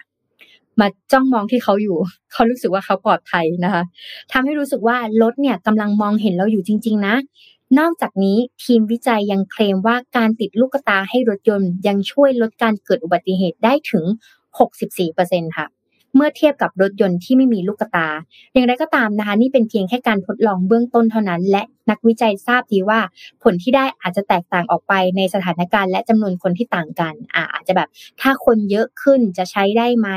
ถ้ารถบนถนนเยอะขึ้นจะใช้ได้หรือเปล่า อันนี้มันอยู่ในช่วงการทดลองอยู่ค่ะ แต่ก็นับว่าเป็นแนวคิดที่น่าสนใจนะคะในการหาวิธีการสื่อสาร ระหว่างผู้ขับขี่และคนเดินถนน โดยผลงานนี้นะคะ ได้ตีพิมพ์เลยนะลงในวารสารวิจัย Association for Computing Machinery นะและทีมวิจัยหวังว่าต่อไปเนี่ยเขาจะพัฒนาอัลกอริทึมต่างๆ เพื่อควบคุมดวงตา และสื่อสารให้กับคนที่ข้ามถนนได้มีประสิทธิภาพมากขึ้นนั่นเองอ่า ตาวิเศษเห็นหน้าอยู่บนรถแล้ว แล้วก็ลดการเกิดอุบัติเหตุได้ถึง 64%เลย โอ้เจ๋งจริงเออถือเป็นไอนี่เมื่อเดีกี้ยมีคอมเมนต์ด้านหนึ่งน่าสนใจเขาเขียนเขียนเขียนน่าสนใจมากคือ ถ้าสังเกตพวกตามตู้บริจาคหรือตามตู้อะไรพวกเนี้ยจะใช้ภาพที่เป็น eye contact ของเด็กของสุนัขส่วนใหญ่เพราะคนจะใจอ่อนมากขึ้น อันนี้ก็อาจจะเป็นหลักการเดียวกันคือเป็นแบบเป็นรูปลูกตาอะไรอย่างเงี้ยอืมอืมอืมอืมใช่ใช่เออเราไม่เคยคิดเลยแต่พอพอมาน้องนั่งย้อนแล้วก็เออเออก็จริงเนาะใช่ ใช่ใช่น่าสนใจน่าสนใจนี่พี่โทมัสเข้ามาด้วยพี่โทมัสบอกว่าพี่โทมัสตอนนี้เขาอยู่ญี่ปุ่นนะครับอิจฉามากอยากไปเที่ยวบ้างนะครับพี่โทมัสบอกว่าเดี๋ยวตอนคือยิปเออสิ่งที่น่าสงสารอย่างหนึ่งคือ เตะตอนประมาณตีสามตีสี่ครับประมาณตีสี่ถ้าถ้าตามเวลาที่ญี่ปุ่นพี่โทมัสจะตามเชียร์ด้วยนะครับ แล้วก็มีคนถามถึงพี่เอ็มว่าเอ๊ะสัปดาห์นี้พี่เอ็มหายไปไหนพี่เอ็มก็ไปเที่ยวเหมือนกันเกาหลีไปเที่ยวเหมือนกันนะครับ เดี๋ยวนนท์ก็จะไปเที่ยวบ้างแล้วนะฮะ ยังนึกไม่ออกไปเที่ยวไหนดีแต่จะไปเที่ยวบ้างนะเห็นทุกคนไปเที่ยวขอไปเที่ยวบ้างนะครับอะพาไปเรื่องถัดไปครับพี่อ้อม เออขอพามาที่รัสเซียนิดหนึ่งครับ ที่รัสเซียตอนนี้เนี่ยจริงๆง้างจะเล่ามาหลายวันแล้วนะครับ ล่าสุดเนี่ยทางด้านเอ่อยูเครนเนี่ยนะครับ บอกว่าคือตอนนี้เนี่ย ชาวยูเครนเนี่ยกำลังจะเจอปัญหาอย่างหนึ่งคือ ก็ฤดูหนาวเริ่มต้นขึ้นแล้วใช่ไหมครับ แล้วก็กำลังจะหนาวขึ้นไปกว่านี้อีกในช่วงหลังจากนี้นะครับ และต้องบอกว่าอาจจะมีการตัดกระแสไฟฟ้าเกิดขึ้น เพราะว่าถูกรัสเซียเนี่ยโจมตีทางอากาศนะครับ คือตอนนี้เนี่ยรัสเซียเนี่ยมีการโจมตียูเครนด้วยไม่ว่าจะเป็นโดรนด้วยขีปนาวุธต่างๆ ซึ่งหลายๆหลาย ๆ คนที่อยู่ในยูเครนตอนนี้เนี่ยจะเจอปัญหาที่ทุกคนไม่อยากเจอมากเลยก็คือ ไม่มีไฟฟ้าใช้ ไม่มีน้ำประปาใช้ และไม่มีระบบทำความร้อนใช้นะครับ คือตอนนี้เนี่ยรัสเซียเนี่ยสร้างความเสียหายอะไรไปแล้วบ้างนะครับ ยกตัวอย่างนะครับบริษัทยูเครเนอร์โกนะครับบริษัทนี้เป็นบริษัทพลังงานแห่งชาติของยูเครนเนี่ยก็ออกมารายงานบอกว่า ความเสียหายต่อระบบโครงสร้างพื้นฐานไฟฟ้าตอนนี้ที่โดยรวมโดที่เขาดูแล้วเนี่ยไม่สามารถที่จะตอบสนองได้เนี่ยคือประมาณ 50%นะครับและกองทัพรัสเซียเนี่ยเน้นไปที่การโจมตีโรงไฟฟ้า คลังเก็บเชื้อเพลิง และสถานีประปานะครับวลาดิเมียร์เซนสกี้ครับ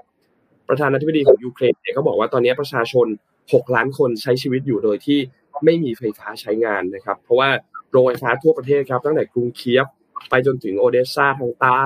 ไปจนถึงเมืองวินนิตเซียทางตะวันตก ก็ถูกโจมตีนะครับอุณหภูมิเองก็ลดต่ำกว่าศูนย์องศาแล้วในหลาย ๆ พื้นที่ของยูเครนนะครับ บริษัทไฟฟ้ายัสโนซึ่งเป็นบริษัทไฟฟ้าแห่งหนึ่งเนี่ยนะครับก็บอกว่าชาวยูเครนน่าจะต้องเผชิญการถูกตัดไฟไปอย่างน้อยเนี่ยคือถึงเดือน มีนาคมนะครับ ทีนี้ทางสหภาพยุโรปเองเนี่ยเขาก็มีการมอบเงินผ่านกองทุนช่วยเหลือที่เป็น Ukraine Energy Support Fund เนี่ยนะครับ มีการซื้ออุปกรณ์เครื่องปั่นไฟ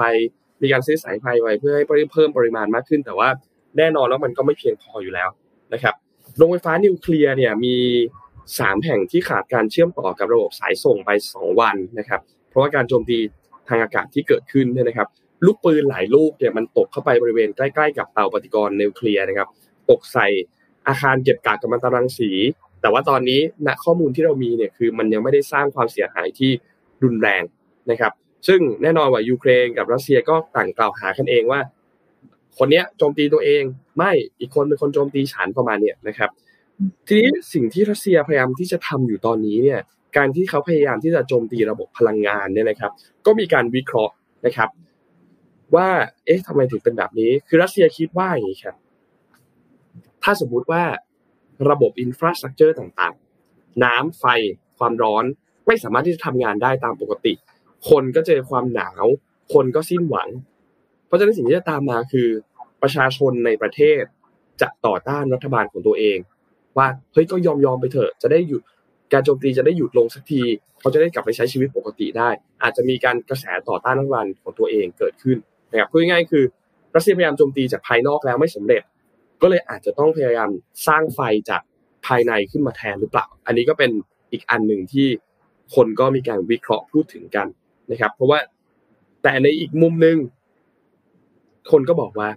ยูเครนเองก็มีการเตรียมพร้อมครับกับการอยู่โดยที่ไม่มีไฟฟ้าใช้นะครับ แล้วก็อาจจะทำให้พวกเขาเนี่ย มีโอกาสที่จะเข้าร่วมกับสหภาพยุโรปได้มากขึ้นด้วยนะครับ ก็เป็นอีกมุมมองหนึ่งนะครับ ยูเครนเนี่ยกำลังขอร้องให้ทางรัฐบาลเนี่ยนะครับ ให้มีประชาชนเนี่ยมีการอพยพออกจากพื้นที่นะครับ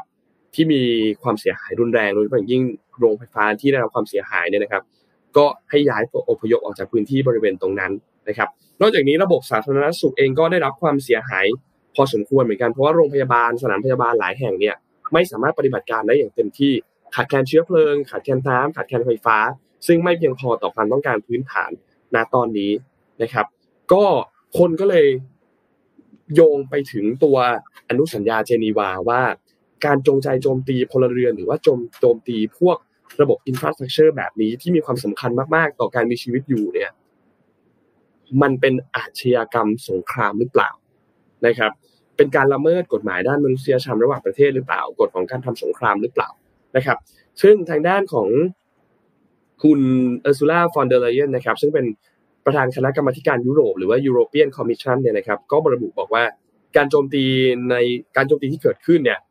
เป็นการกระทำของการก่อการร้ายนะครับ แล้วก็บอกว่าการพุ่งเป้าโจมตีไปที่โครงสร้างพื้นฐานของพลเรือนแบบนี้เนี่ย เป็นอาชญากรรมสงครามนะครับ ทางด้านเลขาธิการนาโตนะครับ คุณเยนสโตเทนเบิร์กนะครับ ก็มีการแถลงระหว่างที่เขาประชุม นาโตกันอยู่ที่กรุงบูคาเรสต์ที่ประเทศโรมาเนียเนี่ยนะครับ บอกว่าตอนนี้เนี่ย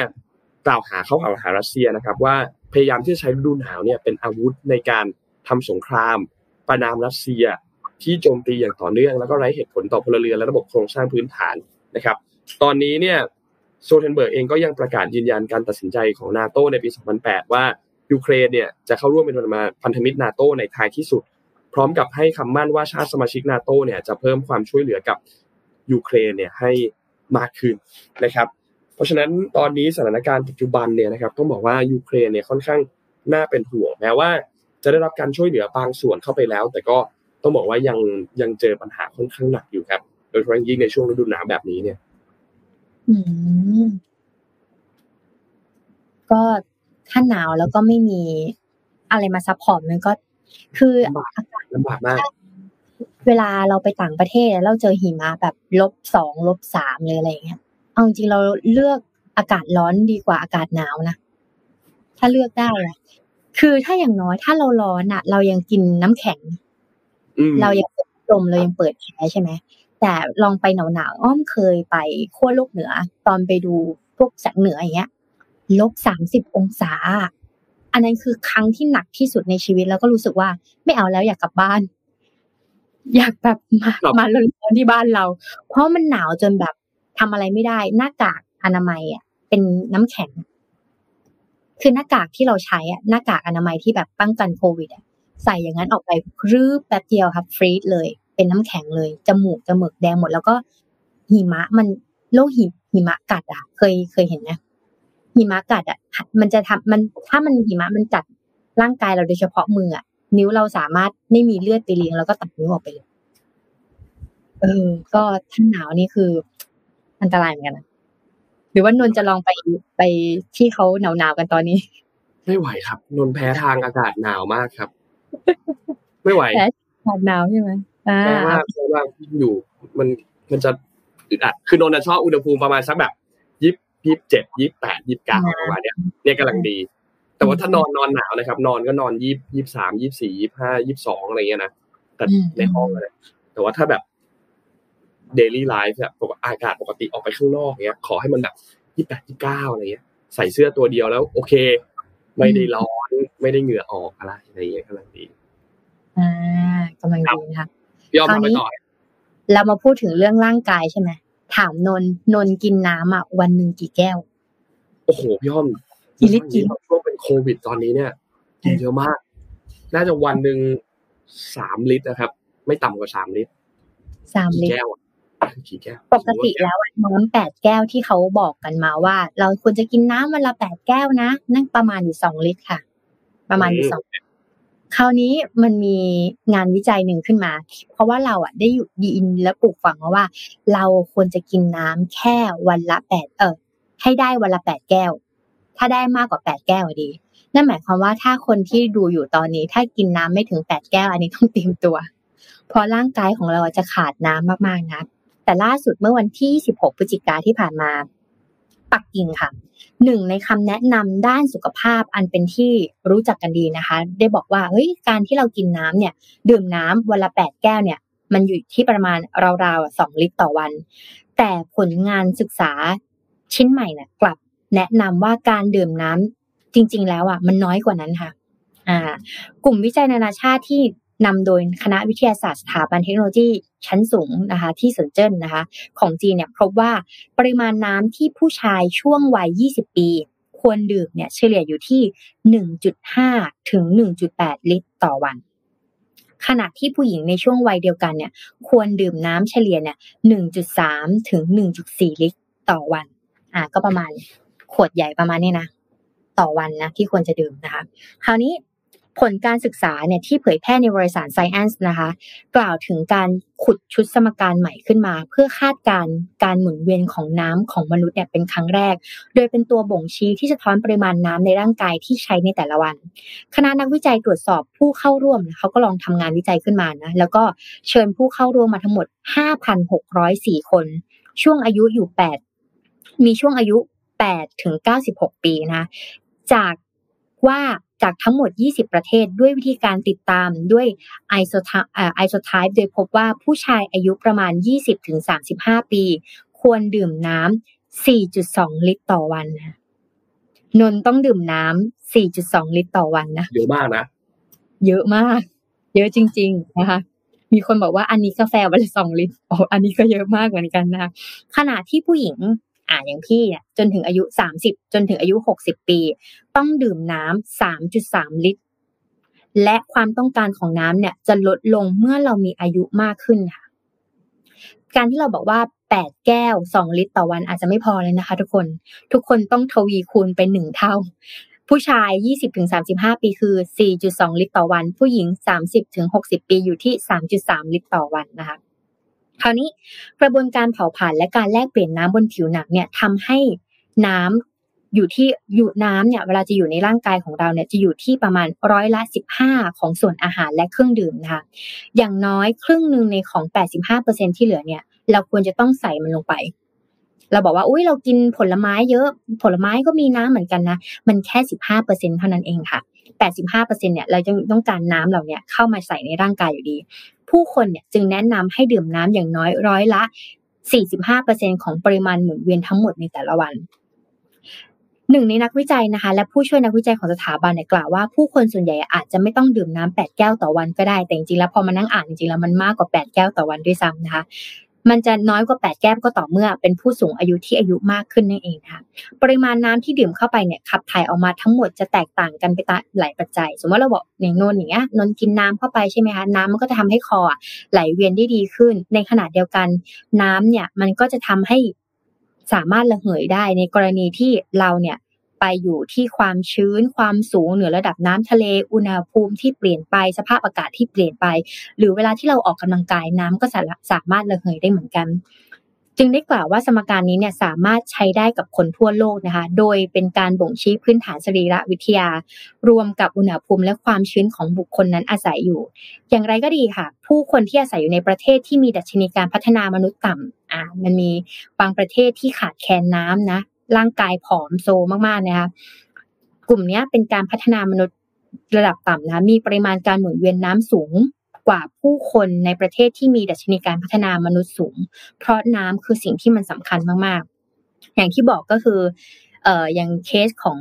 ถ้าเราขาดอาหารเราขาดได้ แต่ถ้าเราขาดน้ำแค่สามวันเราตายแน่นอน เคยมีงานวิจัยชิ้นนี้ออกมานะคะคราวนี้ อ้อมเนี่ยก็เลยไปอ่านงานวิจัยมาเพิ่ม อย่าให้ทีมงานเอาภาพขึ้นมาค่ะว่าอะและปกติอะถ้าเราอยากจะคำนวณน้ำสำหรับร่างกายเราอะเราจะคำนวณเท่าไหร่ดีนะคะ ก็เลยไปเจองานวิจัยชิ้นหนึ่งเขาบอกว่า เอาจริง ๆ ว่าร่างกายของเราควรจะกินน้ำเท่าไหร่ดีที่เหมาะกับร่างกายเรานะคะคราวนี้ร่างกายของมนุษย์เนี่ยส่วนใหญ่เป็นน้ำโดยเฉลี่ยประมาณ 60%ปริมาณน้ำในร่างกายเปลี่ยนแปลงตามเพศและอายุนะอย่างที่อ้อมได้บอกไป แม้ว่าน้ำในร่างกายของคนเราจะมีเปอร์เซ็นต์เฉลี่ยอยู่ที่ประมาณ 60%แต่เปอร์เซ็นต์ดังกล่าวอาจจะแตกต่างกันไปถึง 45-75%ตัวอย่างเช่น ทารกทารกเนี่ยมีน้ำในร่างกายเปอร์เซ็นต์สูง และจะลดลงตามอายุเรื่อยๆนะคะ น้ำมันมีความสำคัญยังไงบ้าง ถ้าเราไม่กินน้ำจะเกิดอะไรขึ้น น้ำเนี่ยจะช่วยให้ควบคุมอุณหภูมิของเรา เช่น สมมติว่าท่านนนบอกร้อนอะพี่อ้อม กินน้ำเย็นๆแล้วเย็นขึ้นไหมเย็นขึ้นนะ เวลาที่เราหนาว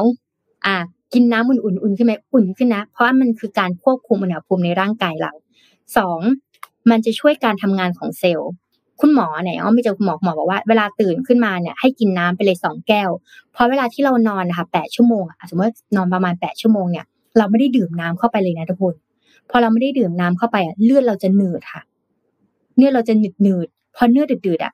สมองมันจะไม่ flow เลือดมันไปเลี้ยงสมองไม่ทันนะคะ ดังนั้นเนี่ยการที่เราทานน้ำเนี่ยมันจะช่วยการทำงานของเซลล์มากขึ้น และที่สำคัญยิ่งเราทานน้ำมาก มันจะกำจัดของเสียเหมือนการดีท็อกออกไปค่ะเคยลองคนทำ fasting เอาง่าย ๆ คนทำ fasting เนี่ย อดอาหารได้นะ แต่อดน้ำไม่ได้ ยิ่งกินน้ำมันยิ่งดีท็อกของเสียไปมากขึ้นเรื่อยๆนะคะ คราวนี้อยากจะให้ทีมงานเนี่ยไปหน้าของการคำนวณ มันจะมีหน้าหนึ่งของงานวิจัยชิ้นนี้ ซึ่งอาจจะเป็นงานที่งานวิจัยที่มาก่อนมาหลายปีและก่อนที่ชาวเอ่อนักวิจัยของจีนเนี่ยจะทำขึ้นมานะเขาได้แบ่งออกมาเผื่อเอ่อ follower ของเราคนที่ดู Mission Daily Report จะไปคำนวณนะเขาบอกว่า ถ้าเราอยากจะคำนวณนะคะ รูปยังมาไม่ขึ้นนะแต่บอกก่อน มันจะมีสูตรคำนวณระหว่างเพศชายกับเพศหญิง ถ้าสมมติว่าเพศชาย เอาเพศชายนะ เอา 2.44 ลบในสมการนะ 0.09156 คูณอายุปัจจุบัน และก็บวก 0.1074 แล้วคูณด้วยส่วนสูงนะคะ แล้วก็บวก 0.3362 คูณด้วยน้ำหนักปัจจุบันเนี่ย เราจะได้น้ำจำนวนลิตรที่เราควรจะทานในแต่ละวันโดยค่าเฉลี่ย อ่า แต่ถ้าเป็นผู้หญิง ลบ 2.097 บวกกับศูนย์จุดหนึ่งศูนย์เก้าหกคูณความสูง แล้วก็บวกกับภาพขึ้นมาแล้วใช่ถูกต้องอันนี้เลย อ่าผู้หญิงนะคะ ข้างล่างนะคะลบสองศูนย์จุดเก้าเจ็ดบวกกับศูนย์จุดหนึ่งศูนย์หกเก้าคูณส่วนสูง อ่านะคะ อย่างของอ้อมก็คือ เอาส่วนสูงของอ้อมคือร้อยหกสิบแปดคูณด้วยศูนย์จุดหนึ่งศูนย์หกเก้านะ เก็บเอาไว้ก่อน แล้วก็เอาศูนย์จุดสองสี่หกหกคูณด้วย น้ำหนัก น้ำหนักของอ้อมตอนนี้คือห้าสิบกิโลกรัม บวกแล้วก็เอาไปบวกกับลบสองศูนย์จุดเก้าเจ็ดนะคะ ผลลัพธ์ที่ได้คือสองเจ็ดยี่สิบเจ็ดจุดแปดหกสามนั้นนั่นหมายความว่าน้ำขั้นต่ำที่อ้อมควรจะทานเฉลี่ยอยู่ที่สองจุดเจ็ดลิตรต่อวันอ่าก็ถือว่าตรง เพราะว่าเมื่อกี้งานวิจัยของจีนเนี่ยอยู่ที่ถ้าอายุประมาณผู้หญิง 30 ถึง 65 ควรจะต้องดื่มน้ำมากกว่า 3.3 ลิตรใช่ไหมคะ แต่เราอย่างที่บอกก็คือยิ่งเราอายุเยอะ เรายิ่งทานน้ำ ถ้าเป็นผู้สูงอายุยิ่งทานน้ำน้อยค่ะ แต่อายุที่สำคัญมากๆในการทำน้ำทานน้ำเลยก็คือ ตั้งแต่แรกเกิดจนถึงอายุ 40 ต้องทานให้เยอะตามมาตรการนี้นะคะ เพราะว่าถ้าเราทานน้ำไม่เยอะเนี่ยส่งผลเสียมากๆกับร่างกายนะคะ มันก็อาจจะเป็นในเรื่องของการภูมิคุ้มกัน แล้วก็ในเรื่องของร่างกาย การควบคุมอุณหภูมิแล้วก็เซลล์ต่างๆนะคะแต่น้ำที่ทานควรเป็นน้ำดื่มนะ ไม่ใช่ชานมไข่มุก อันนี้บอกไปก่อนแต่คนบอกว่าเออเราก็ดื่มน้ำเหมือนกันนะวันละแปดแก้ว ชานมไข่มุกไม่ได้นะคะนนปิดไมค์นนปิดไมค์เมื่อกี้อ่านะคะอ๋อโทษทีครับโทษทีครับนี่ก็คือเป็นน้ำที่เราควรจะดื่มนะคะ ที่เป็นแต่ละลิตรในแต่ละวันนั่นเองนะเออเออเออเดี๋ยวเดี๋ยวต้องลองคำนวณดู ต้องลองคำนวณดู เพราะว่าตอนแรกตอนแรกจะกดตามพี่อ้อมเลยเมื่อกี้พี่อ้อมพูดนนกดเลยเครื่องคิดเลข แต่พอเท่าไหร่พี่อ้อมเริ่มพูดปุ๊บเอ้าเอ้าอืมอืมอืมโอเค เดี๋ยวต้องไปนั่งเปิด Excel แล้วล่ะใส่ Excel แล้วกันน่าจะง่ายกว่าแต่นั้นเออแต่แต่กินน้ำไปเยอะดีครับ ดีจริงๆช่วยได้เยอะครับ แล้วก็ก่อนนอนอะ ระวังนะไม่งั้นมันจะไปเข้าห้องน้ำตอนกลางคืนแล้วคุณจะนอนไม่ค่อยดีครับอืมก่อนนอนสักสองสามชั่วโมงอะเป็นไปได้ก็ไม่ต้องกินน้ำละ แล้วก็มีบางท่านทานน้ำแบบ กระดกเลยอื้ออื้ออื้ออะอันนั้นก็จะเข้าห้องน้ำบ่อยค่ะจิบแต่พอดีทานแต่พอดีครับอ่าวันนี้ครบถ้วนไหมครับนนท์น่าจะครบถ้วนแล้วครับ วันนี้ วันนี้ขอบคุณ SCB นะครับ ผู้สนับสนุนแสนใจดีของเรานะครับ ขอบคุณ SCB ประมาณเขาก็มีภาพสมมูลขึ้นมาขอบคุณด้วยนะฮะน่ารักมากนะฮะสปอนเซอร์เข้าเพิ่มได้นะครับ ยินดีมากๆนะครับ สามารถที่จะเพิ่มเติมกันได้อีกนะครับซับสปอนเซอร์อะไรต่างๆ ก็สามารถจะติดต่อเข้าไปทางทีมงานของ Mission to the Moon ได้นะครับ ก็มีคนรอตอบตลอดนะฮะนี่ 0 8 4 0 8 9 5 9 3 5 นะครับ โทรได้ 24 ชั่วโมงเลยนะครับ แต่รับเฉพาะเวลาทำงานนะฮะเดี๋ยวโทรกลับนะครับ ถ้าโทรมาตอนนอนนะครับ ก็ขอบคุณทุกท่านมากๆนะครับ จากทุกช่องทางเลย วันนี้เราลอง stream จาก StreamYard เป็นครั้งแรกสำหรับรายการนี้นะครับ MDR นะครับ ก็ติดปัญหายังไง อัปเดตพวกเรากันหน่อยนะครับ ว่าทุกอย่างโอเคไหมนะครับ แล้วยังไงเราพบกันใหม่อีกครั้งหนึ่งในวันพรุ่งนี้วันศุกร์ครับ สวัสดีครับ สวัสดีค่ะ Mission Daily Report start your day with news you need to know